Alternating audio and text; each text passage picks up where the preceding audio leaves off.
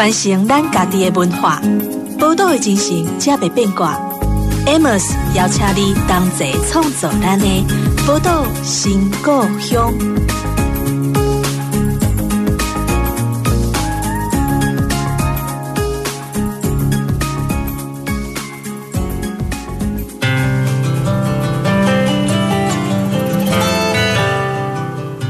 欢迎光临宝岛新故乡，我是 Amos。那宝岛新故乡这个节目呢，会在这个宝岛联播网播出，或者呢，你上到 Podcast 这个去搜寻宝岛新故乡，也都可以去找到我们这个节目内容来收听哦。那今天我们邀请到的客人呢，依然是台湾田田野学校的叶哲岳小叶哈，请他来稍微跟我们聊聊，呃，这个台湾田野学校在深耕在嘉义所。遇到的一些故事哦，那小叶，我想他请教你哦，就是呃，因为感觉起来就是在这个呃，光是以这个旧旧间的宿舍群来说，好像呃，除了台湾田野学校之外，你慢慢的也开始呼朋引伴的找到了很多不同的呃团队啊，进驻进驻在里面，然后跟台湾田野学校呃去扮演不同的角色，然后但是一起一起在推动所谓的老。呃，就是修复老屋或者是一些呃木木产业的复兴这样的事情哦。你要说你，要不要跟我们聊一聊当初是怎么样去整合这些资源的呢？然后在这一路的过程当中，到底碰到哪些有趣的团队？我们当初在在是七年前的时候啊，一百零四年到嘉义旧监的时候，那这个当初其实是由天学校这边，然后还有那个文化局，包括南华大学。大家一起在思考这个地方有往木都的方向可以怎么去定位跟推动。嗯，那所以一开始其实我们是跟南华大学一起先修了一栋房子，嗯，就是当成是大概十二坪大，就当成是一个驻地工作站。嗯，那驻地工作站等于是我们修缮，我们要先把自己先等于是在这边等于当成工作室先住进来，然后先在里面去做营运，我们才知道在。这边人的关系，或者是跟这边建筑物的修缮的一些技术的探讨啊，跟它空间的的那个关系。他说，因为刚三十年前他这边还蛮衰败的，我还记得那个我在七年前来的时候，因为他已经三十年来没有新的住户新的聚落里面来，所以只有一些妈妈都七八十岁在这里。所以我进来的时候，那个妈妈都看到我都以为我是受刑人，所以她都不敢跟我接近。对，她就说：“哎，你不要过来，你不要过来。”这样子。啊，啊，也是透过这样，我们才慢慢跟这个聚落的那个妈妈跟社群开始认识。啊，因为是最衰败的时候进来啊，所以我们在营造的过程，慢慢把空间去做净化，然后慢慢去做改变，所以才会有后面哦，就是开始有不同的进驻单位开始觉得好像可以有机会申请在这里进驻。嗯，好，所以后面就有。刚刚有提到的，像石室木作，然后还有符章木作，他们就是以建筑技术跟木作技术为本业，嗯，然后进驻在这个园区里面，好，然后后来当然也有像做公共艺术，还有做系统家具，好，然后还有一些但是做策展，还有做影像的，就是慢慢开始有更多样的工作室的团队进驻在这地方，所以大家就可以有分工去扮演不同，在前端的调查。或者是策划，那甚至是施工，到人才的培育，到影像的记录，甚至是公共公共艺术的呈现，啊，到有一些手作的环境教育的体验，哦，才会有现在有机会变成比较多样的园区的一个样貌呈现。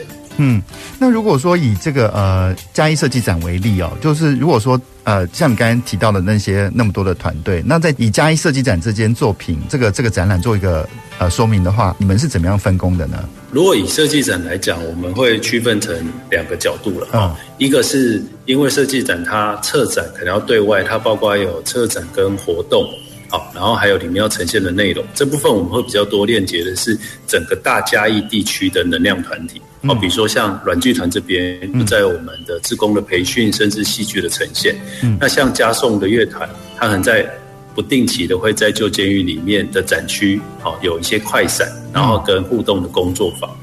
然后还有就是，比如说像那个女儿节这边办，他们已经筹办了二十年的市集，我们这一次就市集也是直接跟他合作，就在女监这个地方。嗯，所以这一个比较活动面跟策展面，我们是跟整个嘉义的创生团体去做链接。嗯，然后另外一个是，也不是为了设计展，这部分应该是说刚好在这个七年的园区的改造历程里面，就是刚刚提到在宿舍群这边的工作进驻伙伴。它有艺术的、建筑的，然后甚至有一些是影像的专业的，是本来就已经把宿舍群这空间透过七年把它整理好，啊，只是刚好透过设计展这个期间。对外去曝光，然后跟对外去做呈现，所以大致上会有分内部的聚落这边，平常就七年就在做整合跟去做呈现，跟透过设计展把嘉义的能量去做串接，啊，透过青年旅店的方式来招待全台的旅客，所以会有这两个一个圈圈的串联跟连接的模式。是。那我感这感觉，在这个呃这几年以来啊，就是台湾铁学校等于说是在深耕嘉义，因为刚才听起来就是几乎串联的是嘉义，是各种可能可能性都把它串联去集结起来了。那我不知道说台湾铁学校除了在这个旧间宿舍这边呢，还有在嘉义是做做哪些社区营造的工作吗？刚刚提到的社区营造的话，其实我们因为一一个脉络，七年前就在那个。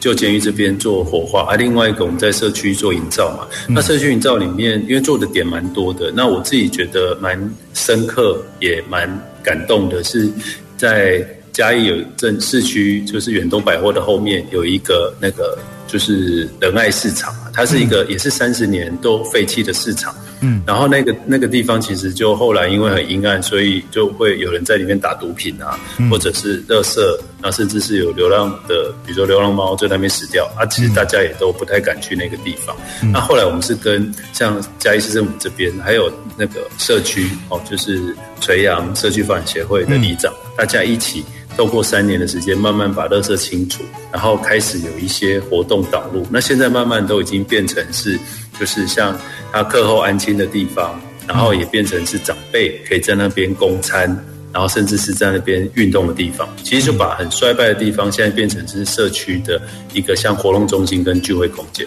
而且这个也完全现在就是由社区自主来做营运。所以我觉得这是一个我自己觉得还蛮深刻的一个历程哦。虽然走了三四年，但是最后还是由社区做持续性的营运。好，那这是一个蛮深刻的案例。是。因为其实我真的我觉得在嘉义就是跟这些呃长辈们去接触的时候啊，我那时候我自己最害怕的一句话就是他跟我们讲，啊你们在温温习民主胜利哦，就是每个人每个长辈都有非常非常多自己的意见。我不知道在在进驻这个仁爱社区的过程当中哦，因为一开始因为那边呃就是那边已经沦落到呃人家会对那边有一些是。可能变成嫌恶设施啦，或者是一些不好的一些想法了。在这个跟长辈接触的过程当中，一定有一些意见呐，或想法、啊、做法，会是可能是不太一样的。那我不知道你怎么样去解决这些问题。确实，我们一开始在进行的时候也没有太顺利。其实坦白讲，因为每件事情也不是这样，最后。我们用这样的结果来反反推，说看起来美好。其实我刚开始进到社区，在嘉义的头三年啊，其实大家也是都把我们当厂商，因为他觉得你就是有政府的标案，按、啊、你来做，就是本来就应该做这件事情，就应该来服务我们的。嘿，对，就服务啊，就是变成是服务嘛。对啊，可是到三年以后，他发觉说，哎，这个光头还留下来，然后团队也没有走。然后也好像蛮真心的，想要共同做一件事情。嗯、我们慢慢的才真的会变成朋友，然后一起泡茶，然后一起看有什么未来的推展。所以如果说在这过程里面，我觉得有两个我觉得比较有趣的。第一个是说我们介入的方式，第一个是我们会以社区这边的需求为主体，比如说他需要有长辈活动的空间，需要有课后安静的地方，然后他也需要有一个展示社区的橱窗。所以我们会营造的过程里面，最终是要满足社区的需求。然后第二个去解决他原本无法面对的问题，比如说那个脏乱点，他社区其实长辈都六七十岁了，那他扫扫地当志工也当了六三四十年了，你也不可能叫他再去做，所以我们就是先把他最觉得最难的地方，然后就一起去解决。那我们那时候是号召，就是全台湾在嘉义的返乡的年轻人，就是等于无偿回来，透过五天的工作坊把这个空间整理干净，而且整理干净的最后一天，我们就在现场。那个市市场里面就办成果展，所以里面就有独立的歌手在那边唱歌，就坐在那个以前切肉的地方唱歌，好，然后也办市集，然后让附近的垂杨国小的小朋友就有非洲非洲鼓的演出，就他们来演出。所以三十多年来大家都不敢进去的地方，那一天也没有宣传，就来了一百多个人，因为社区都要来看自己的小朋友演出，是是，然后旁边也有冲咖啡的独立商店，所以等于他是透过一个有点像预告片的方式整理干净了。然后我先预告给里长，跟预告给社区的伙伴说：哎，未来三年如果我们在我们的生活样貌是这样，好不好？所以有愿景的有愿景的一个投射之后，大家就很顺利的往那方向去做前进。嗯嗯嗯。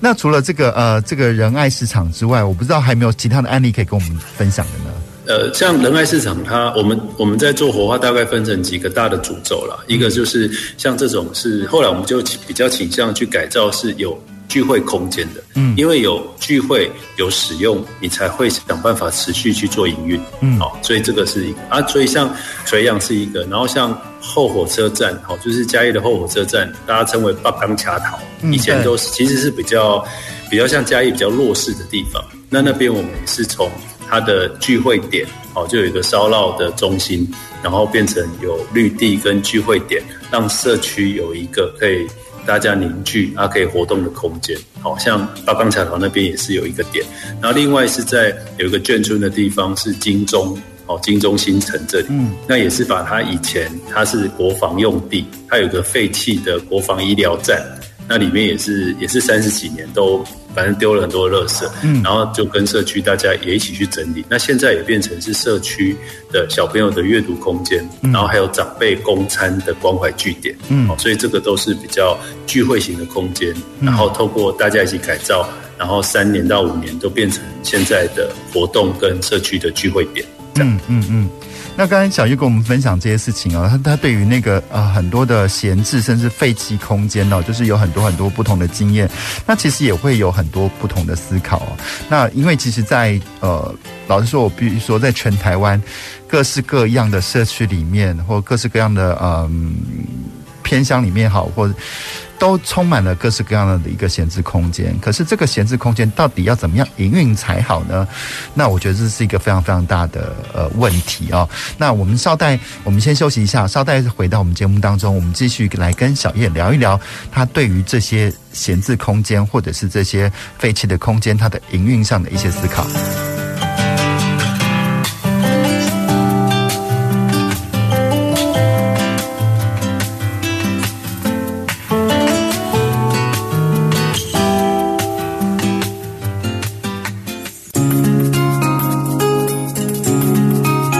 传承咱家己的文化，宝岛的精神才袂变卦。Amos 邀请你同齐创作咱的宝岛新故乡。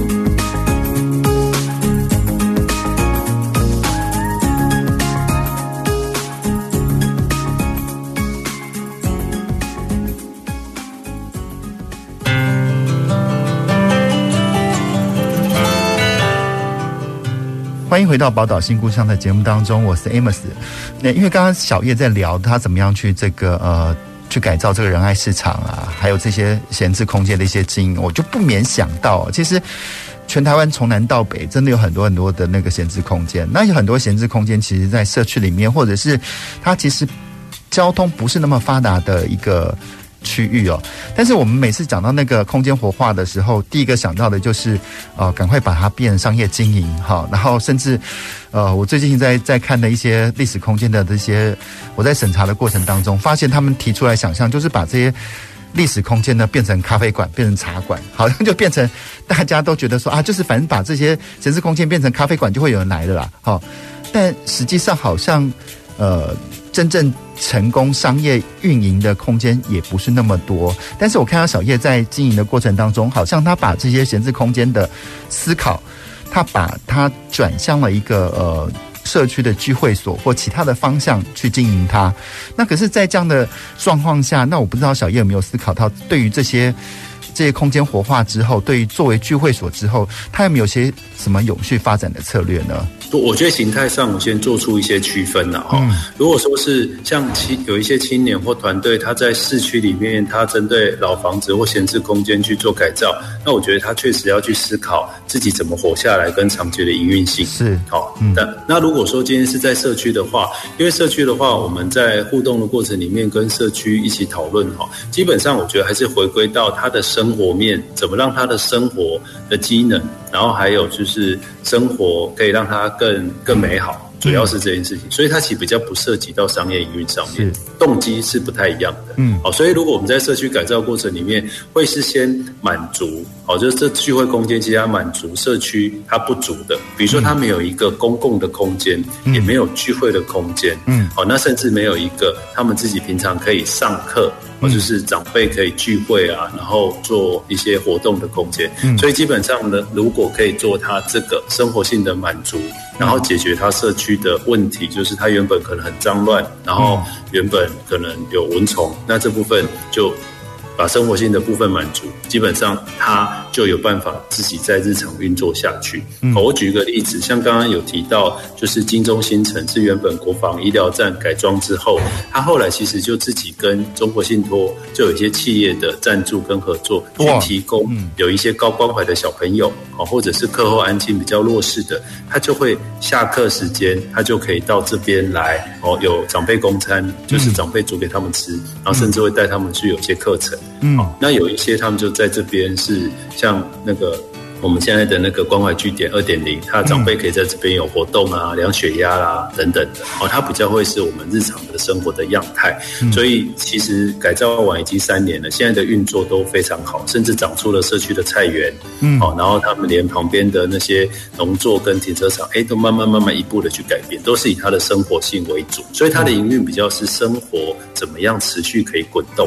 到目前我看几个社区，只要符合他的生活性，运作的还不错。然后如果是像聚落型的，像旧间这边，哦，它就会比较像是工作站。因为我们这边的话，就是一样做空间的活化跟聚落的活化，可是它的商业模式是把这边当成是一个实验跟示范的基地。那我们自己进驻之后。建筑物会做改善，可是彼此可能就变成打群架的方式，一起链接起来去呈现像设计展，好，或者是有其他的园区的活化的可能性。那如果在旧城区里面的房子，它的老屋的改造，它确实目前大家真的会是比较多是以服务性的设施为主。就刚刚提到的其中一个样态，就是比较咖啡厅啊、甜点店啊，因为这个也是一般游客会来。会接触到，比较容易有收入跟对话的可能性，大概分这三种样态。嗯哼哼哼，没错，就是其实在，在我刚才提到说很多的那个思考，就是一直把它做成咖啡店啊，或是甜点店这件事情，我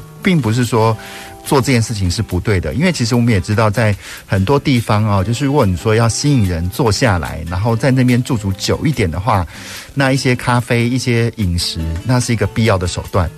因为只要你坐下来之后。你就有机会在这边多停留几个小时，然后多去了解一个这个地方的一些更多的一些历史，然后甚至可以体验一下这些旧空间，呃，它对于你生活的那些生命的感受是什么？那其实我觉得，呃，最难的一点就是，呃，其实我觉得那个小叶他们在做这个呃旧间的呃设计展的时候，把它变成一个大旅社的想法，其实是。我对于未来这个在做地方创生或在做地方旅体验旅游的时候，我觉得更应该延伸的方向，就是说，除了我们对于呃我们有些呃很棒的饮食可以让大家多留几个小时之外，我也觉得好像是在这个在这些地方，它必须可能有一些更棒的住宿条件或更有趣的住宿体验，让人家从多留几个小时再变成多停留一天了。多停留几天，我不知道小叶在经营这个嘉义的那个这些呃盘点这些旧空间的过程当中，你发现有这样的有有这样的机会吗？因为我觉得一个城市的样态啊，还是要看在这段时间内组成的，就是比较有能量的团体，嗯、那他们的的样态跟他们的属性啊，嗯、因为嘉义就是。最近这样的组合慢慢汇集是蛮多样的。那我觉得嘉义是蛮有机会，因为其实嘉义的空间很小，嗯，哦，整个城市规模很小，所以它人跟人的链接，然后交通的网络，那甚至是开放的态度，我都觉得很适合去做一些创新的实验。那如果这个，所以嘉义这边，我们当初会把旧监狱当成是一个就是青年旅店，其实它不是偶然，它是我们真的在这七年的过程里面发觉，如果你提到旧监狱，大家会觉得。既兴奋，但是又觉得害怕，因为你平常不会说跟你朋友说要去逛监狱，对，没错，你大概只能从电影里面看到这种比较灰暗面的或者比较人性面的东西，嗯、所以我们就觉得，哎，如果旧监狱，其实大家觉得最有魅力的，其实是如果可以在里面住一晚，其实是很有挑战。嗯，所以我们才透过策展的方式去跟市民、跟全台湾的旅客去提案。这个提案其实不是为了展览，是我们真的跟大家诉说提案说，如果十年后。旧间真的往一个旅店的方向前进，嗯，大家觉得好不好？所以我们才用策展的方式来跟大家做对话。是，那当我们很期待，如果真的十年后它真的变成青年旅店，它不是真的只是一个展览，它是创造像刚刚主持人提到的，就大家可以再次回到嘉义的理由。你晚上在这边住，是白天可能你可以到城市去玩，甚至是你去城市里面做艺术的创作，然后把监狱的这个模式完全去做转换。那这是我们自己很期待的一个方向。呵，没错，就是，哎，但是那个什么，呃，其实对于嘉义，我第一次去嘉义旧监的时候啊，除了除了刚才那个小叶说的那个旅社之外啊，我觉得，如果大家，我不知道大家在收音机前面的听众朋友，对于嘉义这个旧监它的构造有没有想法啊？就是有没有概念啊？它其实像一个，它有个中控台一样，然后中控台呢，就是放射出去。呃，好几撩的好几条的那个监狱，就是监狱空间哈。其实某个程度，我也觉得它超适合做成夜店的，就是 DJ 台在那个圆形的地方，然后放射状的舞台出去，我觉得那个也是超赞的。但是，但是这个是太夸张的一些想法了。不过，我觉得对于这个城市或对这些历史空间的这些想象力，它必须有。更多更多的训练，哈，就是说，因为其实很多那个历史空间的营造，就是我我呃，台湾呃这个这个一二十年来改造了不少的历史历史空间，然后但是呢，最近我们又慢慢发现，对于历史呃历史空间的呃活化啊，再利用啊，慢慢又在僵化成为某些固定的形式，就像我刚才说的，可能是咖啡店啊，可能是饮食店啊之类的。那我不知道说小月对于这个历史空间的这些未来的发展哦，就是或因为其实，在嘉义市里面真的很多很多的一些呃日据时代就留下的老房子哈。那我不知道说你对这些历史空间还有没有什么更新鲜的想法或想象？我觉得刚才提到这个很关键哦，就是说，因为以往来讲的操作模式，因为毕竟大家就一步一步。的比较稳健去推进嘛，好，所以从研究，然后到后面的修缮，修缮完之后再来看未来它可能可以怎么样做营运。所以以前的方式是比较阶段化的，嗯，对。那我觉得现在这个模式，因为已经这世界太多变了，好，所以我们自己在现在实验的模式是会双轨并行，嗯，就是说在硬体它可能还在改造的过程里面，我们就会透过不断的策展提案结合活动来跟就是去说，哎。未来如果这样有没有机会？哦，所以因为我们很珍惜这样的国际空间，嗯，然后也基于这样的文本，我们也很难在一次的研究里面就说啊，以后就是这样了。嗯，对，我们也觉得好像需要做一些行动的实验跟修正，嗯，所以才会在。拉七年的甚至十年的时间，我可以透过不断的提案跟不不断的活动，去看看大家实际的反馈哦，不管是市民或者来参与的旅人，还是说全台湾这边的媒体跟那个报道，对大家对这件事情的评价，所以我们其实可以透过这样行动过程，去找到未来的最佳的方案，去避免觉得不适合的，然后可以把有一些真的觉得有机会的再拉出来。哦，所以如果以现在来讲，我觉得会比较建议是软硬体要并行去做测试。那如果软体有一些不错的回馈，再回馈到硬体上，作为未来修缮的一些方向跟建议，那才有办法基于这个文本去长出每一个地方或每个古迹它不同的样态，但是又具备创意跟实验性。是没错，就是其实呃，在地方创生的时候很，很呃，我们在研究地方创生这个题目的时候，很讲究去呃找寻地方的 DNA 哦，就是因为呃找寻这 DNA 不是要你抱持着这个 DNA 就是死守的不放，而是说怎么样去继承这个 DNA 的呃一些基础条件之下，怎么样再进一步的把这个 DNA 长成各种各式各样不同的样子哈，DNA。最原始，它只是一个双螺旋体。可是它当它形成一个人体或形成一个一株植物的时候，它的样子，未来的样子可以是千姿百态的。那所以，我们稍微休息一下，再回到我们节目当中呢，我们再继续跟小叶聊聊，怎么样在啊去看待嘉义这个地方，怎么样在嘉义这个地方来做更多各式各样地方创生的可能性。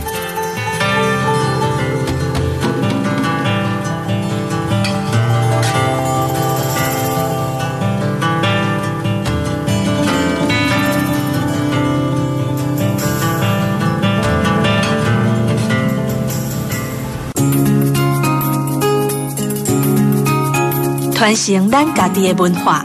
宝岛的精神才袂变卦。Amos 邀请你同齐创造咱的宝岛新故乡。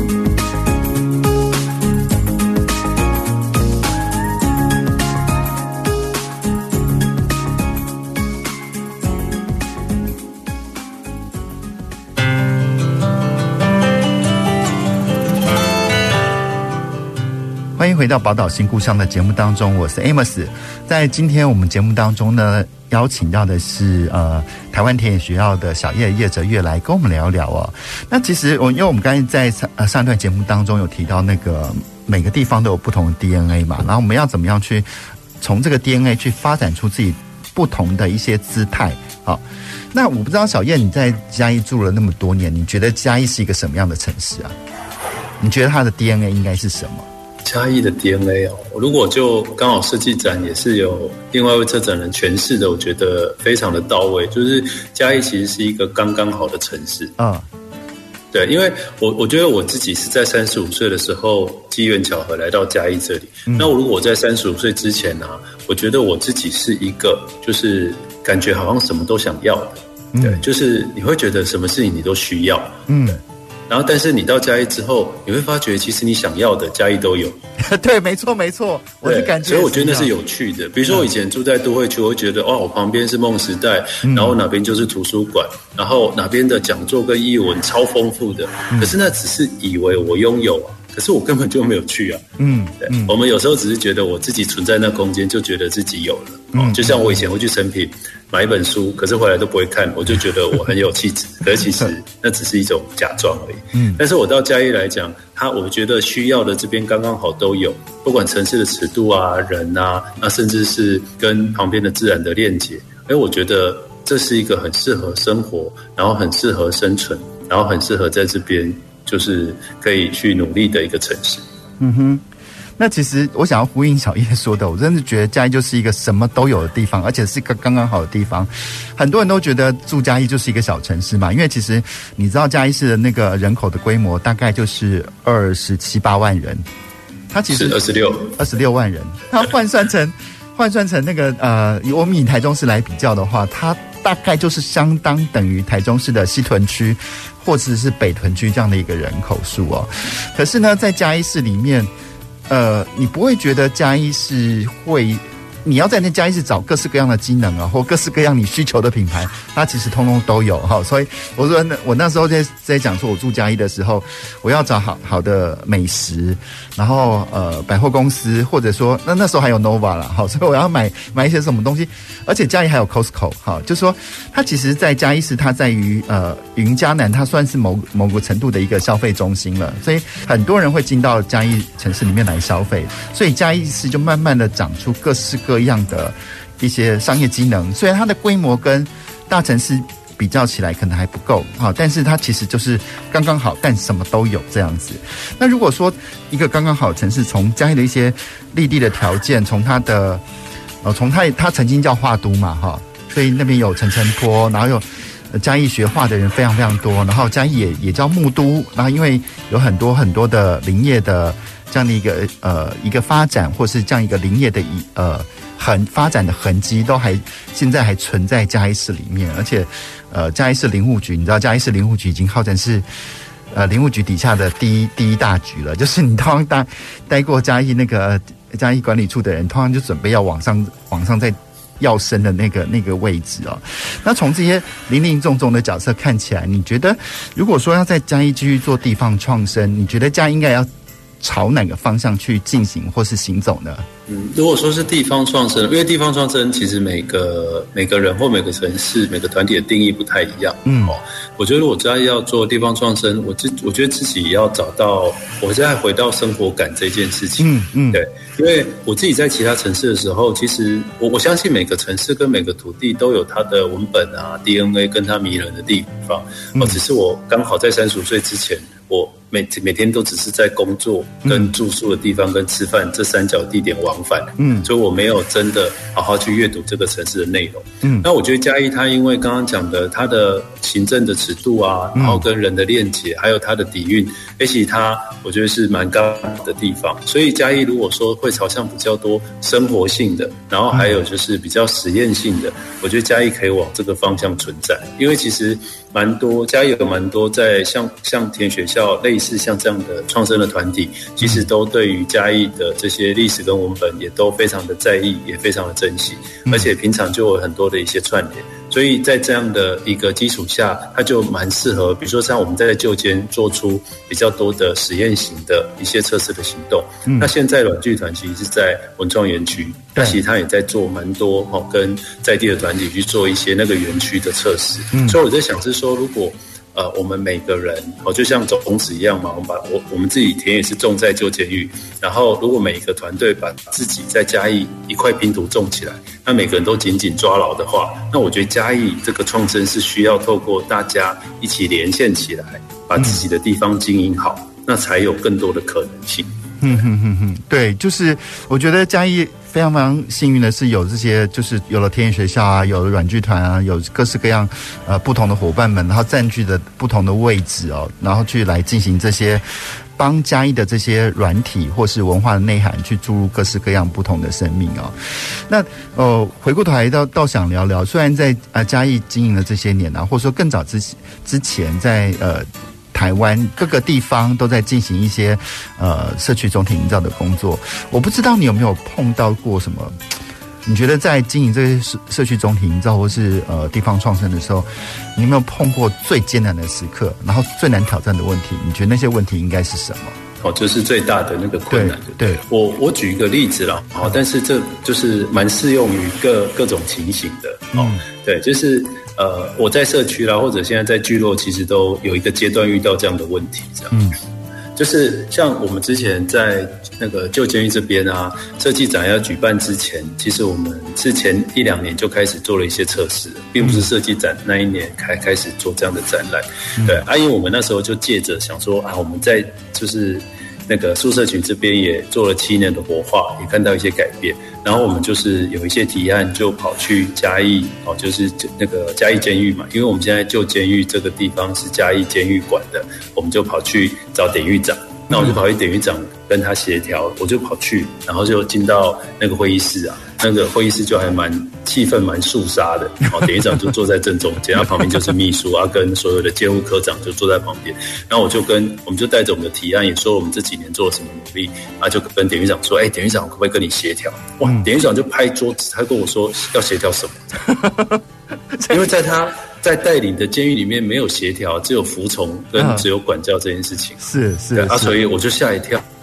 对啊，然后后来我就跟他提我们的想法有多美好啊，或怎么样。嗯、然后典狱长就跟我说：“我知道你们做了很多啊，嗯、但是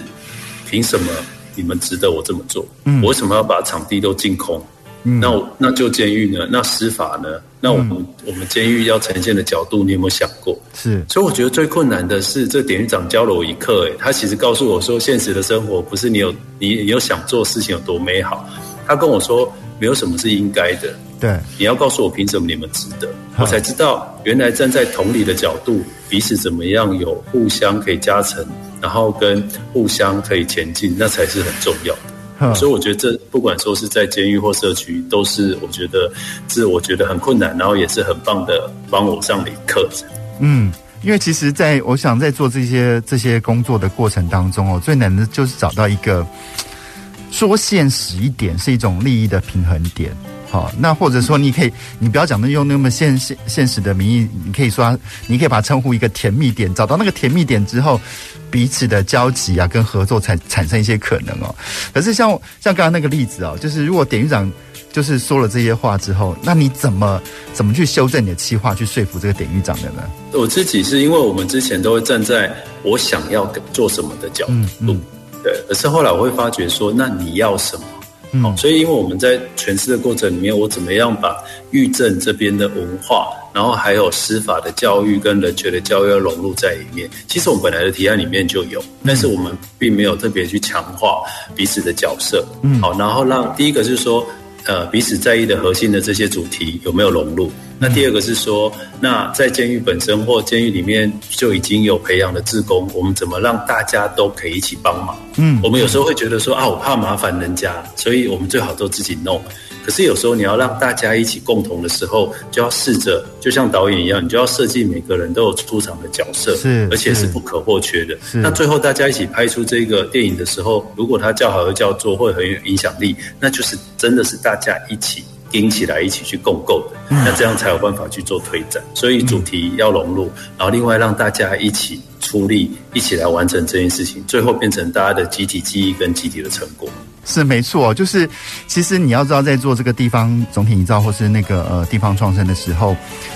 呃，在地方上各式各样的呃人物啊、角色啊或资源的导入，是真真的非常重要。当然，因为每个人呃每个人的需求或每个地方的需求，它其实不一而足啦。那只有你就透过不断的去测试去。探测他们的需求是什么，你才能找到一种呃比较正确的方式去把他们去结合起来，然后一起来做一些事情哦。那呃，我们刚才在跟这个小叶聊的过程当中啊，我们真的觉得说，哎，其实台湾田野学校真的在嘉义做了非常非常非常多的深耕哦。好，那不知道那个呃台湾田野学校呢，未来在或者说接下来在嘉义还有哪些计划会进行或是在筹划当中的呢？好，那台湾铁销这边呢、因为刚好在设计展后，其实我们之前就有做了一些规划，因为我们相信像设计展的热情啊。它它是会很快就退去的，嗯，好，可是我们怎么样把留下来这些大家累积的这些能量，继续在旧监狱这边去做渗透跟做累积哈，嗯，所以在下来，其实我们会透过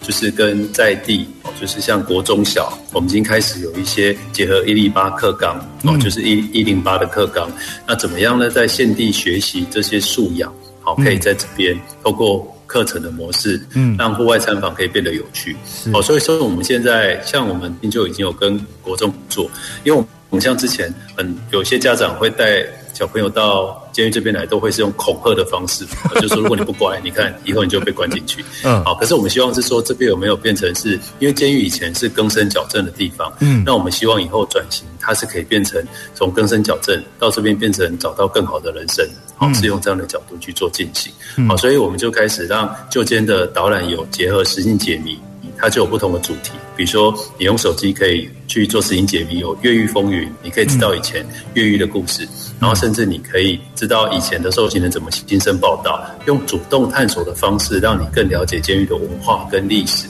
然后加入一些人文，然后完了之后，我们会透过在你可以在监狱里面做比较沉浸的设防、沉浸的体验，然后后面再透过书信的引导，去谈出你对于一般刻板的印象。啊，或者是有一些啊一些案件，好像我们透过像少年法庭这样子少年案件的引导，让他去觉得，如果你会做什么样的选择，好，就可以更回到生活面上。然后下午我们就回到聚落，去透过共创的木作跟手作，嗯。让大家可以去动动手去做一些体验跟实践的动作，然后最后大家一起分享今天的一些收获。哦，所以目前开始就会跟比较多的国中小，甚至是大专院校，就有开始这样的合作，让大家可以进到这场域里面，透过新的文化，就是文化创新的体验方式，开始去阅读一个新的历史跟园区的文化。嗯。我我发觉哦，就是台湾台湾田野学校对于我们的整个啊、呃、台湾的一些施政的方针或是一些政策啊，扣扣合的非常非常的准确哦。从从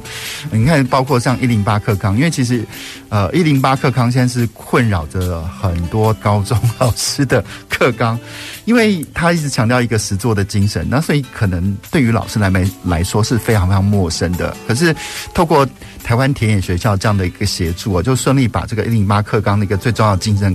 给实践出来，给有一个学习的场域，让我们去做结合。那我们真的非常期待，就是台湾田野学校未来还可以做出各式呃有趣的东西在嘉义发生哦。因为你知道嘉义不止火鸡肉饭，不仅有很多咖啡厅，其实还有台湾田野学校，还有旧间，还有旧监的宿舍群，在这边你可以进行很多的环境教育，你可以进行很多的生命教育，好，甚至可以做到很多一零八课纲的。一些接轨的学习哦，那我们今天就非常非常谢谢小叶来到我们节目当中喽。好，谢谢大家，欢迎大家有空来嘉义玩。是没错，哈，我们下个礼拜同一时间空中再见，拜拜，拜拜。